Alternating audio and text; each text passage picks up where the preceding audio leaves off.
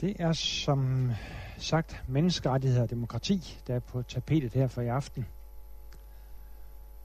Og det vil så sige, at vi efter at have bevæget os mest i det, man kunne kalde den religiøse side af islam, hvis man overhovedet kan, kan skælne sådan netop i islam, så, så har vi altså bevæget os i den religiøse side med at se på Muhammed og Jesus, ved at se på i på Koranen og Bibelen og ved at se på Guds forståelsen. Og nu er det så den mere samfundsmæssige dimension, som er øh, aftens emne. Og det er så menneskerettigheder og demokrati. Og mm, der vil jeg starte med at sige, at menneskerettighederne er om, omdiskuteret. Det er de på sådan et mere principielt plan. Øh, der er mange steder i verden, hvor man vil sige, at de er udtryk for en øh, vestlig tankegang, en sekulariseret tankegang. Øh, kineserne vil for eksempel, når vi kritiserer dem øh, fra tid til anden, for at de ikke overholder de menneskerettigheder, som de jo faktisk selv har tiltrådt i FN, øh, så siger de forsvarsmænd, at altså, det er jo egentlig en vestlig opfindelse, øh, som, som ikke nødvendigvis gælder i vores kultursammenhæng. Og øh, øh, nogle steder vil man sige, øh, hvis det er i Myanmar, Burma, der vil man, og øh, buddhisterne, de forfølger øh, muslimer, eller forfølger kristne, eller i det hele taget forfølger øh, andre, der, dem der ikke er, går ind for militærstyret. Nu er det jo lettet lidt. Øh, så man sige, at det er en kristen opfindelse, øh, som øh, ikke nødvendigvis gælder her hos os. Øh, og muslimerne vil så sige også, at det er en sekulær sag. Det er vestlig øh, oplysningstænkning, der kommer til udtryk, øh, og, og derfor gælder øh, menneskerettighederne ikke hos os. Så på den måde er øh, menneskerettighederne, de er under et øh, vis øh, pres sådan, øh, øh, på det principielle plan. De er også aktuelt under pres mange steder i verden. I Rusland, i store dele af den tredje verden, i store dele af den muslimske verden. Eksempelvis i, for, øh, i skikkelse af angreb på, på pressefrihed, ytringsfrihed.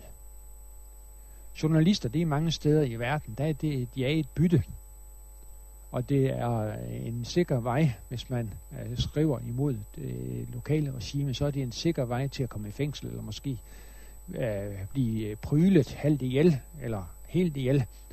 Øh, det, det er simpelthen uh, en, en, en, en grum sag mange steder i verden at være journalist og give udtryk for det, man er overbevist om af sandheden, hvis det strider imod uh, det lokale regimes opfattelse. Så journalister, de er, det, det er nogen, man skal have respekt for, ikke mindst dem, der er frie og åbenmundede i den tredje verden. Når vi taler om øh, menneskerettigheder her, så er det FN's verdenserklæring om menneskerettigheder, som jeg konkret har i sigte. Øh, det er den, jeg har øh, gennemlæst forskellige gange, øh, og også haft undervisning i forskellige sammenhæng med udgangspunkt i FN's universelle menneskerettighedserklæring fra 1948. Der er kommet en hel del andre, også inden for FN-regi, i forskellige om, om sociale forhold og lidt forskelligt. Og Europarådet har udgivet en menneskerettighedserklæring, og der er forskellige, der ligger i samme boldgade, har samme grundtone.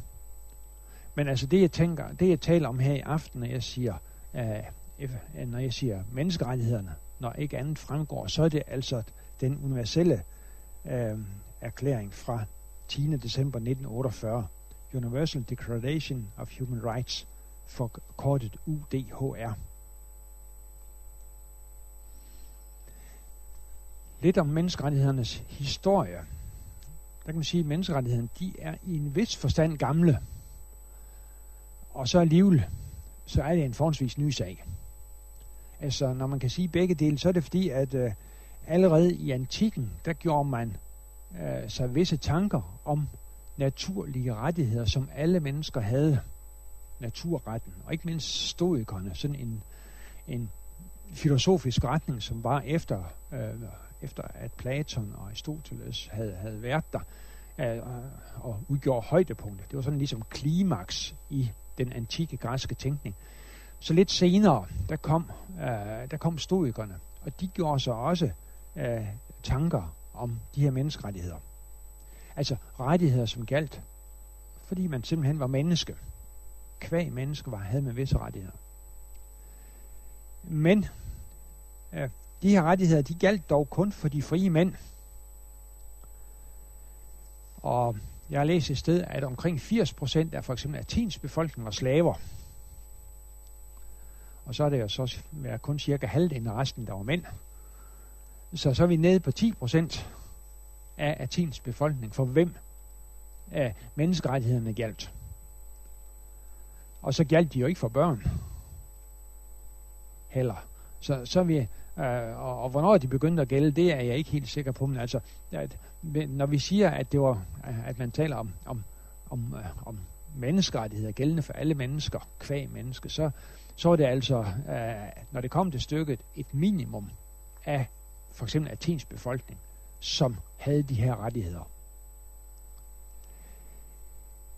I oplysningstiden, og den kan man lokalisere lidt forskelligt, men hvis vi siger omkring år 1700, der starter oplysningstiden. Hvis vi siger det, øh, så var der en række filosofer, øh, der gjorde tanker, gjorde sig tanker om menneskerettighederne.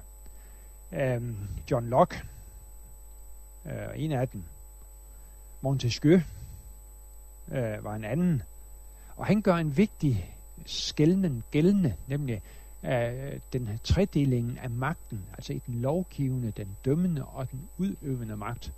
Det er en særdeles vigtig sag, øh, ikke mindst når vi taler om demokrati, men også om gennem menneskerettigheder generelt. Øh, altså der er den her skældning mellem den lovgivende, den dømmende og den udøvende magt. Og så kan vi... Øh, og, og den skældning har man nemlig ikke inden for islam. Uh, kun i uh, meget begrænset omfang, hvis den er der.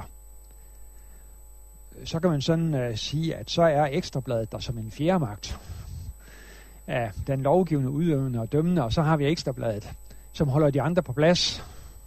Ikke fordi I altså er ubetinget tilhænger af, af ekstrabladet og alt, hvad de foretager sig, men den frie presse, som i Vesteuropa og USA, og nærmest kun der, ja måske Australien også nogen, men den frie presse, som har frihed til at skrive det, de mener er sandt, og også uh, konstatere og, og, og, og gør, gør redde for, når de har ment, at der er ting, der ikke er, som det skal være i udøvelsen af de andre tre former for magt. Øh, det er simpelthen en, en, en så væsentlig sag, at et demokrati næppe kan fungere uden den frie presse. Så når Montesquieu han taler om magtens tredeling, så er det vældig fint og aldeles nødvendigt. Men ytringsfriheden i form af pressefrihed er, er, er, er også særdeles afgørende.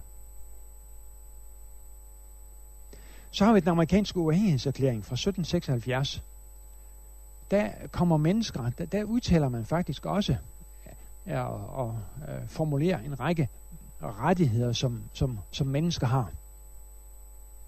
Alle, der bor i Amerika, i USA, så lige minus næreslaverne og indianerne, dem, gælder, dem, dem galt den altså ikke.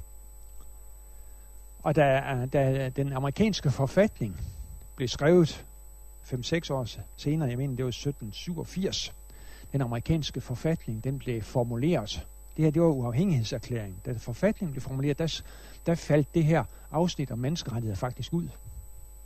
Så øhm, øh, vi har dem altså. Og det er første gang i moderne tid, vi har menneskerettigheder, eller noget, der minder om menneskerettigheder. Det er i 1776 i den amerikanske uafhængighedserklæring. Og så møder vi dem igen i den franske menneskerettighedserklæring i 1789. i forbindelse med den franske revolution. Og så er vi så fremme. Vi laver et elegant hop på halvanden hundrede år, godt og vel, øh, frem til 1948. Øh, der kommer så FN's universelle erklæring om menneskerettigheder, UDHR, Universal Declaration of Human Rights.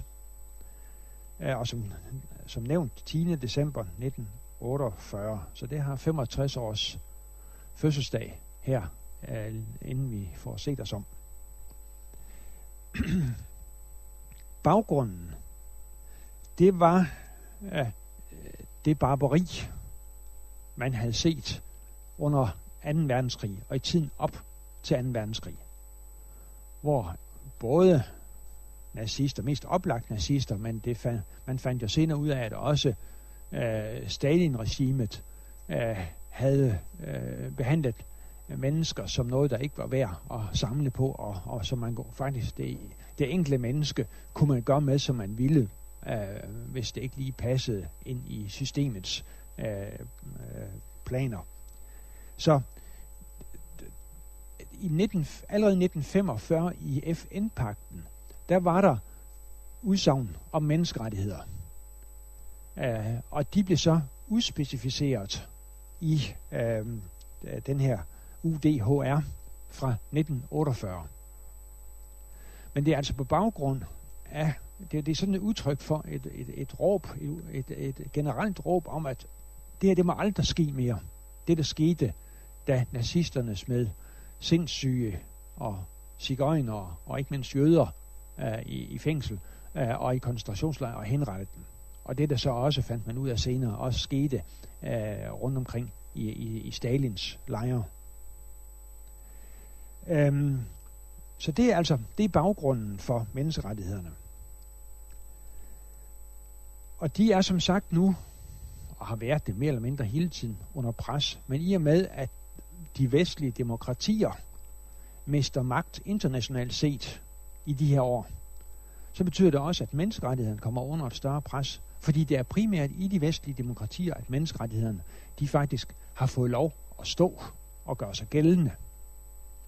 Og vi oplever altså lige i de her år, at menneskerettighederne er under et stærkere pres, end de, så vidt jeg kan se, har været på noget tidspunkt siden 1948.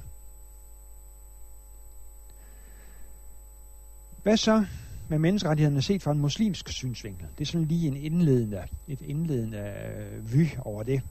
Hvad hvad kan man sige om det? Øh, det vil være en øh, generel muslimsk holdning.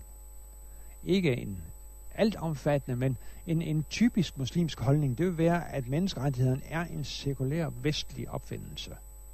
Og det med det sekulære, det er lige så vigtigt som, at det er en vestlig opfindelse. Altså, at det er, at, Gud er ikke blandet ind i det. Og det vil man være kritisk overfor uh, inden for islam. At, at man sådan mener, at man kan lave menneskerettigheder uden at blande Gud ind i, i, i det her spørgsmål.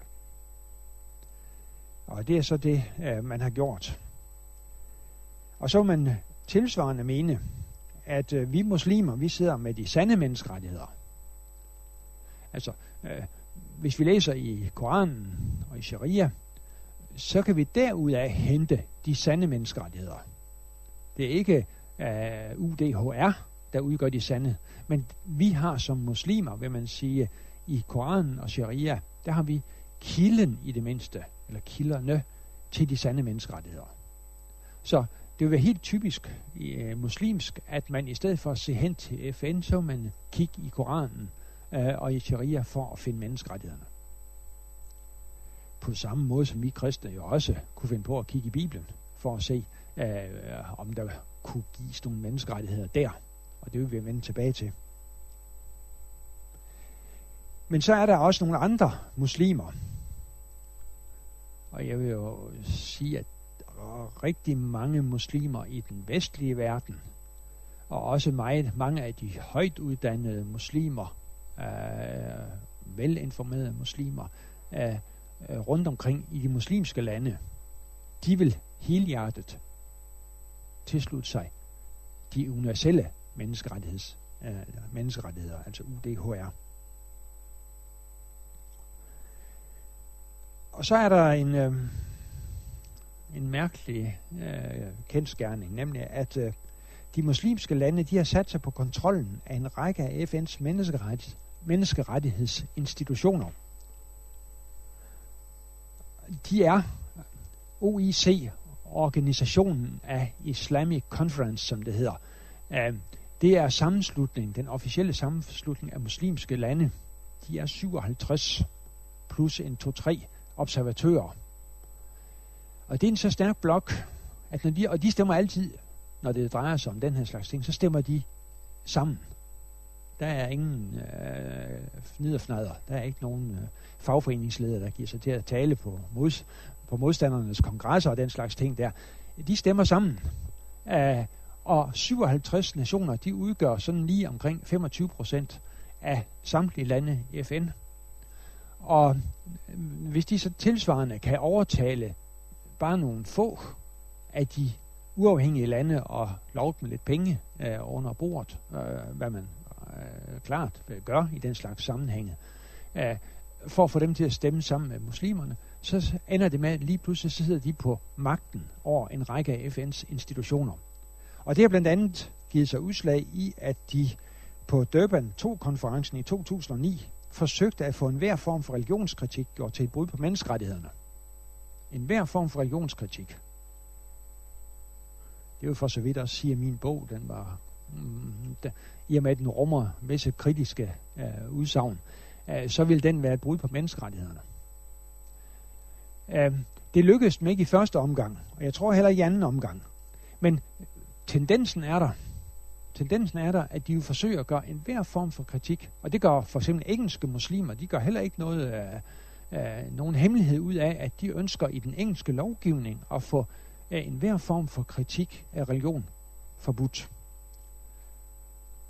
Og efter min bedste overbevisning, og her kan jeg så sige, nu at jeg fordomsfuld, så er det, så er det ren og skær hyggeleri det her.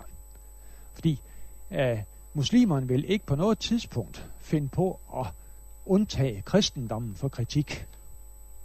Det gør de over hele verden. Derover, der udsætter de kristendommen for, for kritik, hvor de overhovedet kan komme afsted med det. Men det vil jo gøre, altså hvis så kristne i den vestlige verden ud, uh, udtaler kritik af islam, så kan de jo komme og sige, nu overtræder de menneskerettigheder, som I selv har været med til at vedtage. Altså, helt uh, ærligt, så, så, så, så, så har jeg ikke nogen øh, sans for, at de kunne finde på at undtage kristendommen og buddhisme og hinduisme for kritik, der hvor de er i flertal. Men her hvor de er i mindretal, der kan de henvise til, at her må vi sandelig ikke kritisere islam. Det, øh, jeg kan tage fejl, men jeg tror det ikke. Øh, så vil jeg sige lidt om forholdet mellem religion og politik i henholdsvis islam og kristendommen. Fordi øh, det her forhold mellem religion og politik, det, det har altså indflydelse på det her konkrete spørgsmål, det mere overordnede spørgsmål, forhold mellem religion og politik, det har indflydelse på de her konkrete ting, som vi arbejder med i aften, nemlig menneskerettigheder og ikke mindst demokrati. Og det er så det næste punkt to her, der øh, drejer sig om det. Forhold mellem religion og politik i henholdsvis islam og kristendommen. Ser vi først på islam, så er det inden for islam vanskeligt at skelne mellem religion og politik. Uh, islam er traditionelt forstået både en religion og en betegnelse for hele den muslimske kultur. Og Muhammed, han var i Medina både en religiøs, politisk og militær leder, og dommer for øvrigt også. Så her var i hvert fald ikke nogen skældning mellem den lovgivende, den dømmende og den udøvende magt. Um, det, det, Muhammed var det hele.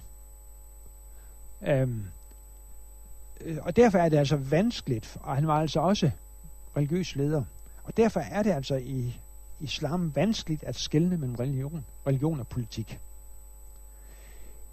Ikke desto mindre, så har der senere i islam, selvom man i princippet ikke skældner, så har man i praksis alligevel skældnet i og med at kalifen han efterhånden blev primært en politisk skikkelse, Altså kalifen, det var ham, der var øh, at sige, den muslimske kejser, der, der, der boede øh, til, til slut i, øh, i, øh, i Tyrkiet, i Istanbul, Konstantinopel.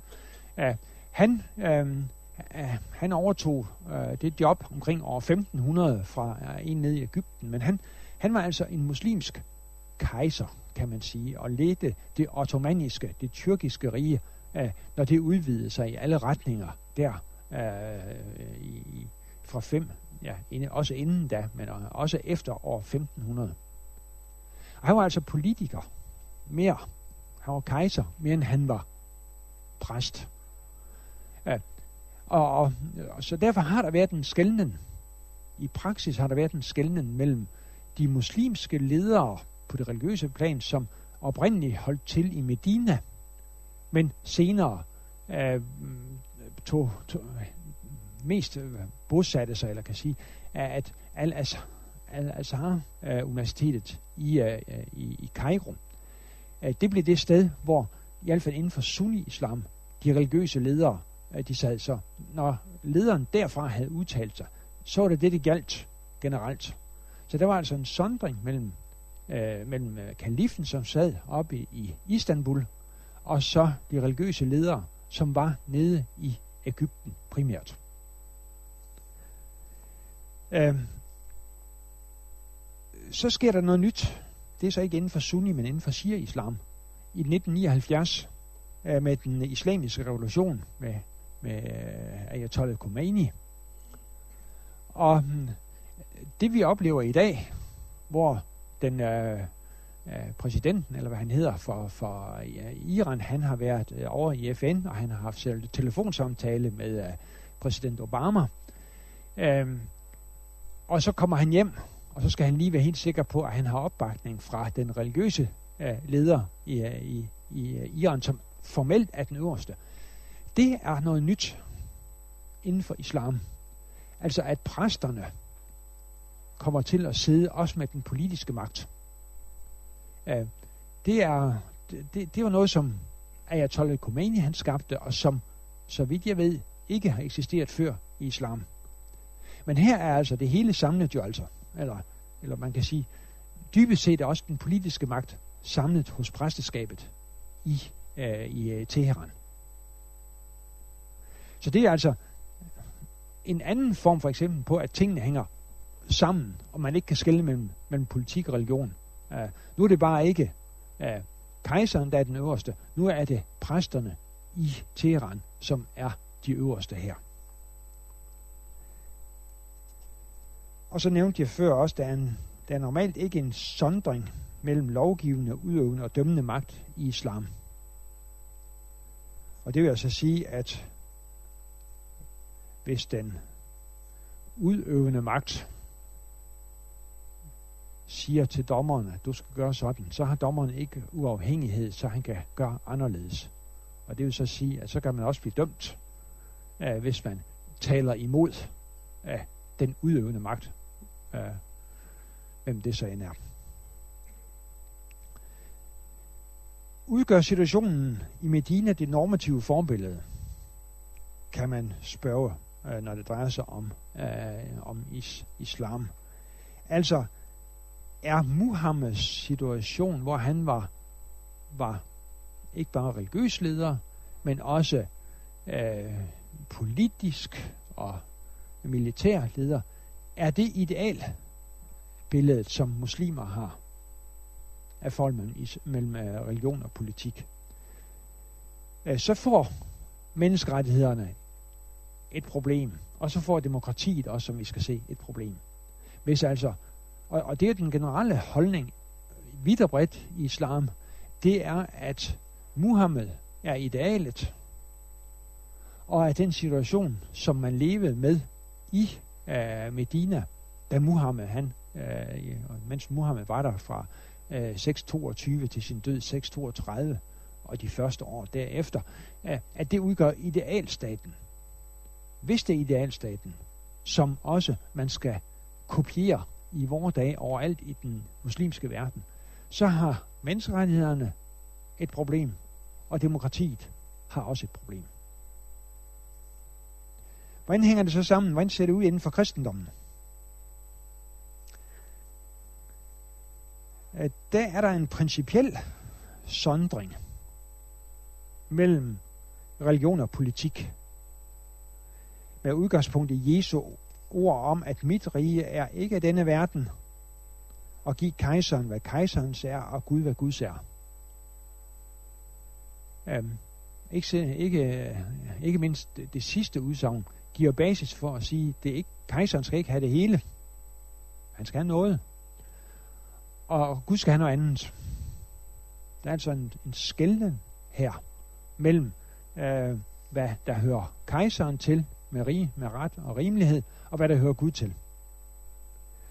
Og det har man brugt i kristendommen til at, at skælne mellem kristendom og politik, mellem religion og politik.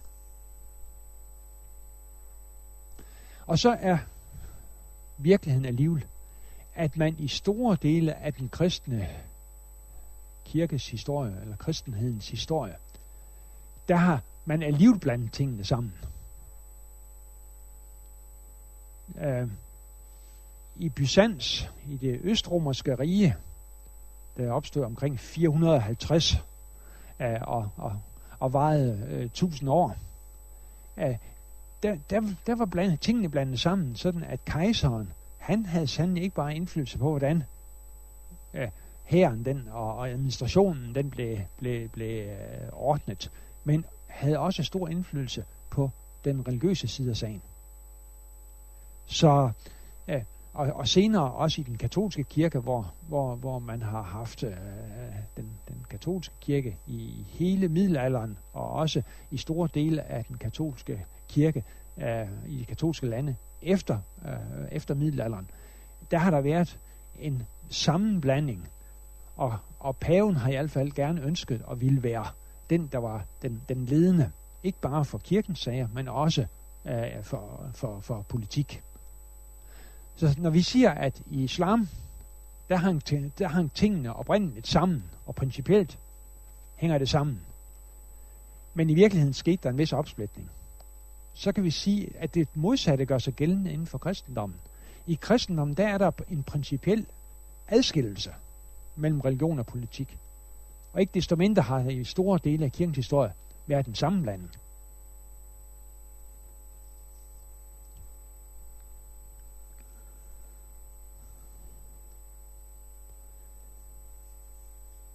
To regimentelæren,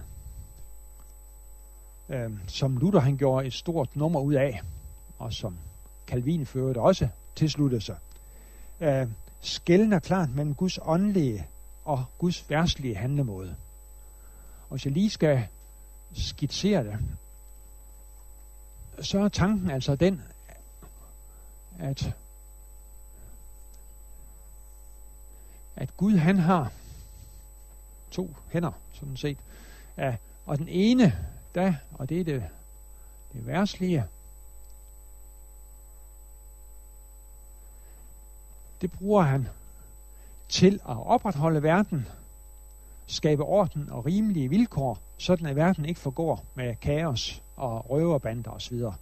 Der, der, der er øvrigheden, den værtslige øvrighed, den har lov til at, at, at holde styr på tingene og sørge for, at der er orden i riget. Og så har han det åndelige regimente. Det åndelige regimente. Og der bruger Gud forkyndelsen, præsterne, kirken, til at skabe kristne, ved at evangeliet bliver forkyndt, øh, og der skabes levende kristne. Og Luthers tanke og Calvins med, det er altså, at der er, de har hver for sig en grænse. De her begge dele er Guds måde at handle på, men der må ikke ske en sammenblanding. Det må ikke være sådan, at det værste regimente giver sig til at, at blande sig i evangeliets forkyndelse. Og modsat mod præsterne, de skal heller ikke blande sig i det værtslige regimentes sager, med mindre fyrsten, han ikke hersker i overensstemmelse med Guds lov, med den, med den naturlige lov.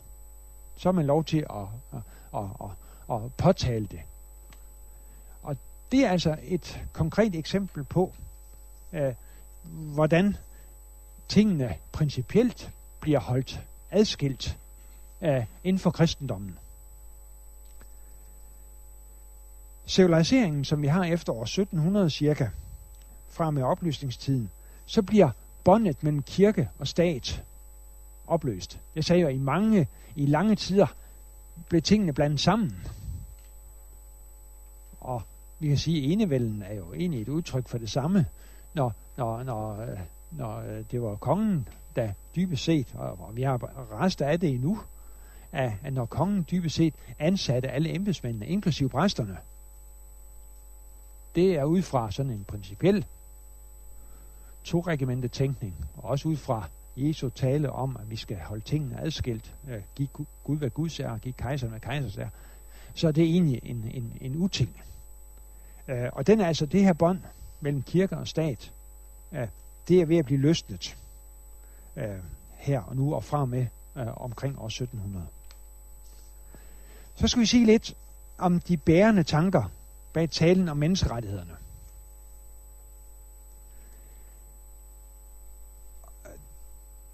Nu kunne jeg godt have uddelt øh, både den universelle erklæring om menneskerettigheder og også øh, øh Cairo Declaration, som vi vil komme tilbage til.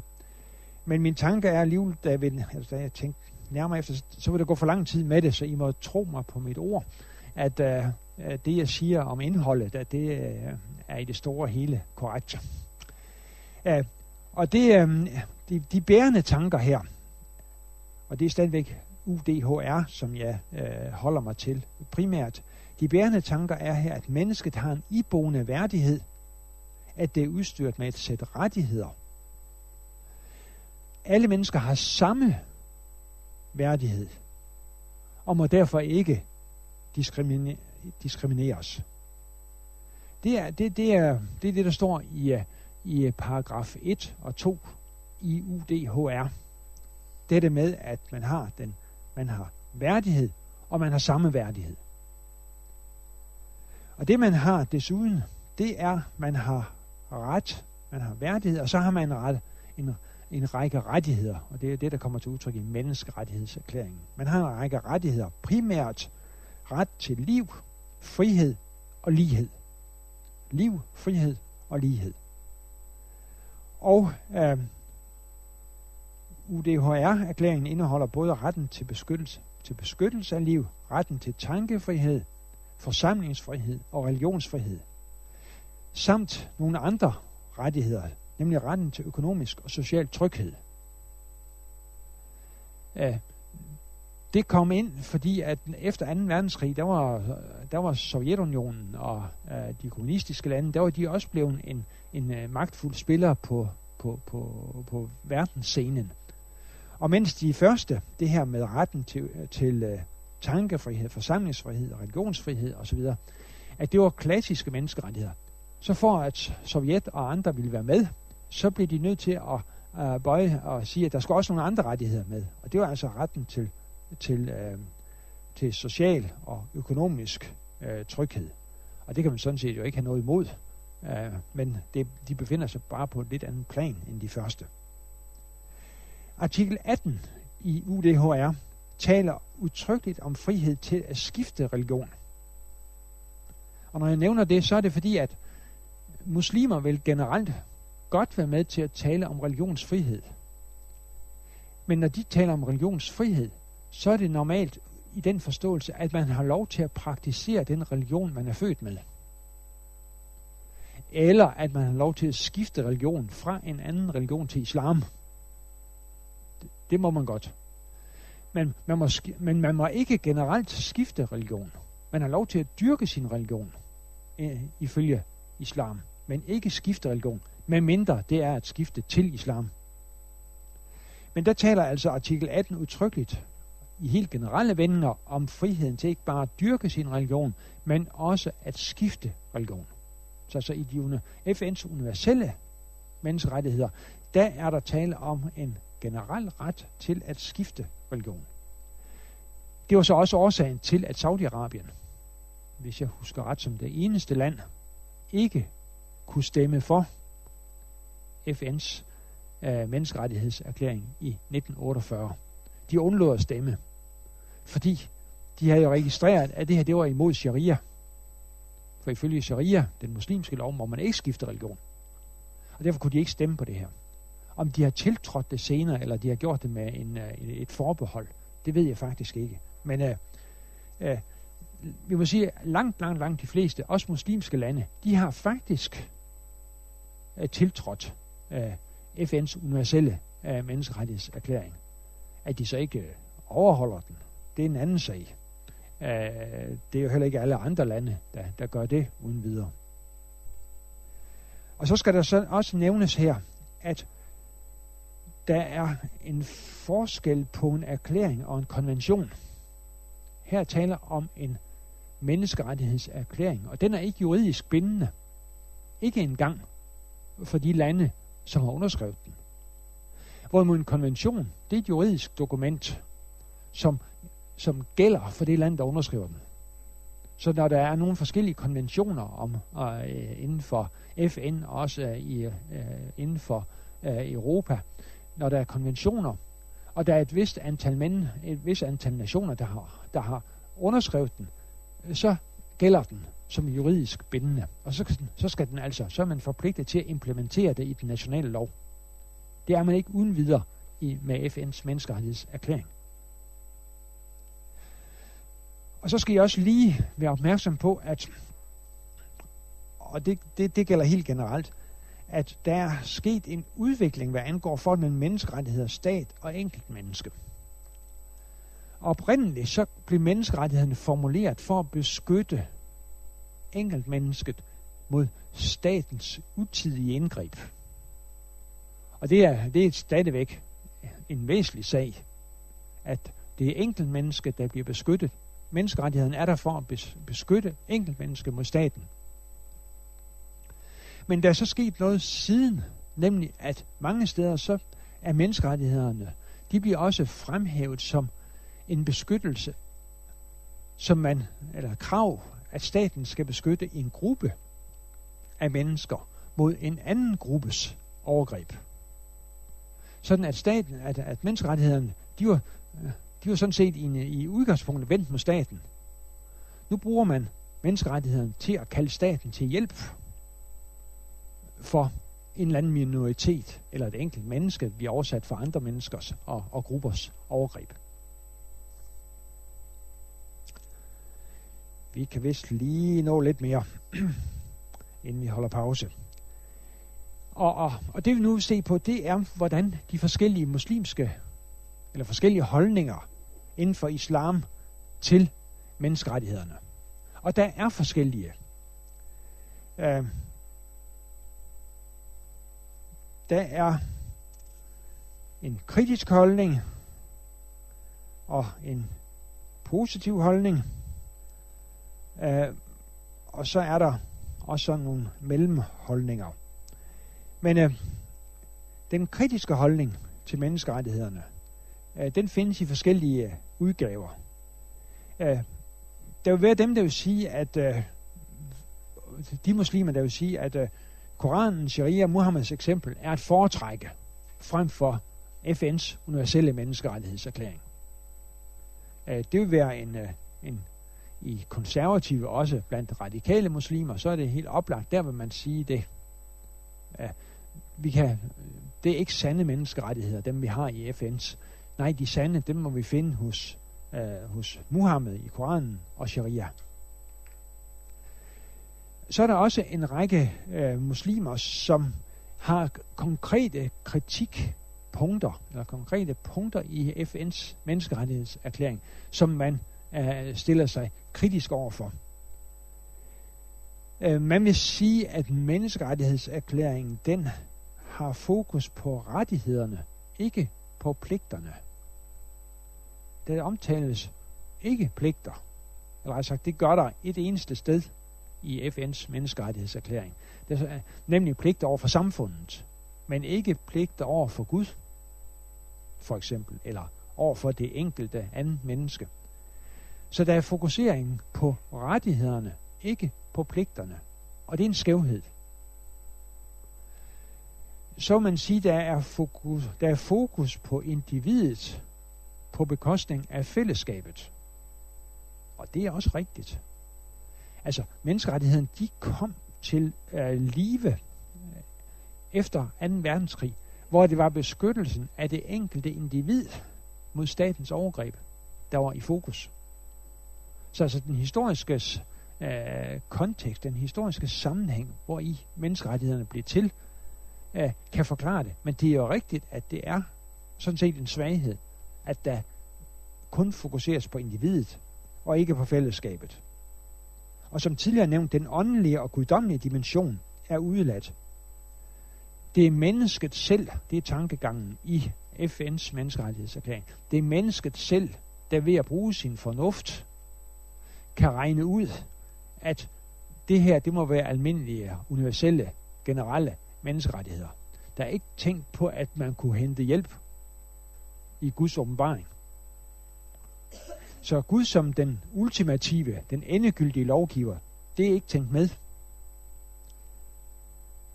Det kan man så sige, at hvis det skulle gælde for alle forskellige religioner, og også for dem, der ikke er religiøse, så kunne det være vanskeligt at finde en eller anden religiøs åbenbaring, som man kunne sige, den her, den gælder for jer alle sammen. Hvis, vi, hvis der udtrykkeligt bliver henvist til, til, til Koranen eller sharia, så ville kristne og buddhister jo være synes, at det, det hører ingen steder hjemme. Og modsat, hvis det var uh, det nye testamente, der blev henvist til i FN's menneskerettighedserklæring, så vil alle de andre sige, hov, hov, det er, det er for specielt, det gælder kun jer. Uh, så på en måde er det nok klogt nok, at man undlader, i hvert fald uh, åbenlyst, at henvise til nogen speciel åbenbaring som basis for FN's menneskerettigheder. Men set fra et muslimsk synspunkt, så er det en alvorlig mangel. Og så man jo så også sige, at øh, den her fokus på menneskets suverænitet, altså det er mennesket, der suverænt ja, finder ud af, hvad der er ret, at det er, en, det er et angreb på Guds suverænitet. Senere så har man øh, inden for islam af, i forskellige muslimske lande, selvom man oprindeligt tiltrådte FN's menneskerettighedserklæring, og det gjorde som nævnt af, øh, jeg tror dem alle sammen, altså det er selv Iran og øh, Sudan, øh, øh, de, de har, de, de har øh, tiltrådt FN's øh, menneskerettighedserklæring. Men det man så har gjort senere, det er, at man har indført love, nationale love, Øh, som øh, begrænser øh, begrænser FN's menneskerettighedserklæring.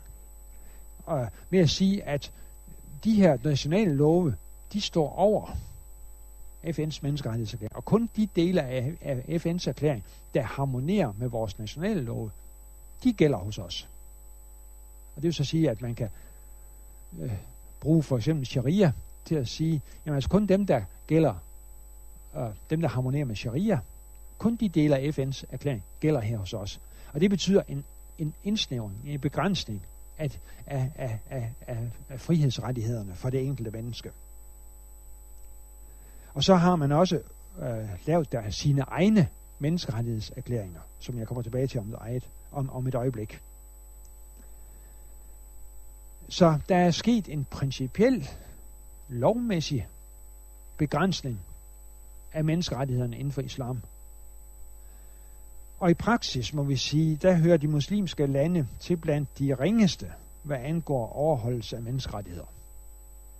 Det gælder ikke dem alle sammen, men der er en lang, hvis, når man laver statistikker, som Amnesty International og andre øh, internationale øh, organisationer, som, som, som prøver at, at følge med i, øh, i hvilken udstrækning overholder de enkelte lande FN's menneskerettighedserklæring, så er det gentagende gange, der måske Nordkorea er, er måske kommet i toppen nu, men ellers har det øh, hele tiden været de muslimske lande, der har, der har været et, et stort problem. Burma har også været Myanmar, men øh, blandt toppen, blandt top 10, har der hele tiden været mange muslimske lande. Så er der, altså det her, det var den kritiske holdning. så er der altså også en positiv holdning til menneskerettighederne. Øh,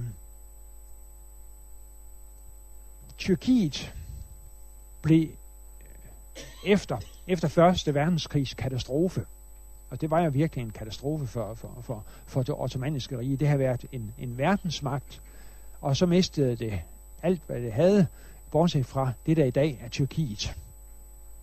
Øh, og det blev så i, som følge af, så, så ændrede man det også fra at være en muslimsk stat til at være en sekulær stat. Og man overtog mere eller mindre den svejsiske grundlov. Den, den gjorde man til grundlov i Tyrkiet efter Første Verdenskrig fra 1924-25 stykker. Og i kølvandet af det, så har man indført rigtig mange øh, menneskerettigheder hen ad vejen øh, i Tyrkiet. Også selvom vi i dag jo godt kan se, at der er nogle ting, og det er jo det, som man fra Europarådet og ja, andre steder øh, fra uh, Europaparlamentet uh, uh, gør gældende, at der er nogle ting i Tyrkiet, som stadigvæk ikke lever op til vestlig standard. Og det er de så mere eller mindre helhjertet på vej til at rette op på. Uh, men Tyrkiet er faktisk blandt, hører faktisk til blandt de uh, muslimske lande, der har indført rigtig mange øh, øh, ordninger, som stemmer overens med menneskerettighedstænkningen. Og det er endda før FN's menneskerettighedserklæring blev vedtaget. Øh, det samme gælder en række andre lande, øh, for eksempel Tunesien. De har uh, i, de har de har ligget meget tæt på vestlig standard, når det drejer sig om øh, om, øh, om, om indførelse af menneskerettigheder. Øh, og også i en række andre lande frem til omkring 1970, da øh, der blev for eksempel kvinders rettigheder, de blev forbedret igen og igen rundt omkring. Øh, fra 1970 blev en så mere radikal muslimsk øh, dagsorden øh, gjort gældende, og, og, og så, er det, så er det sådan set stagneret, og nogle steder gået tilbage. For eksempel hvad kvinders rettigheder angår. Uh, man har en principiel øh, strategi, når det drejer sig om, øh, om menneskerettigheder. Uh, nemlig, når man skal forsøge at, at, at altså det, det er den del af islam, som vil sige, at vi ønsker, at islam skal vise sig at være i overensstemmelse med FN's menneskerettigheder.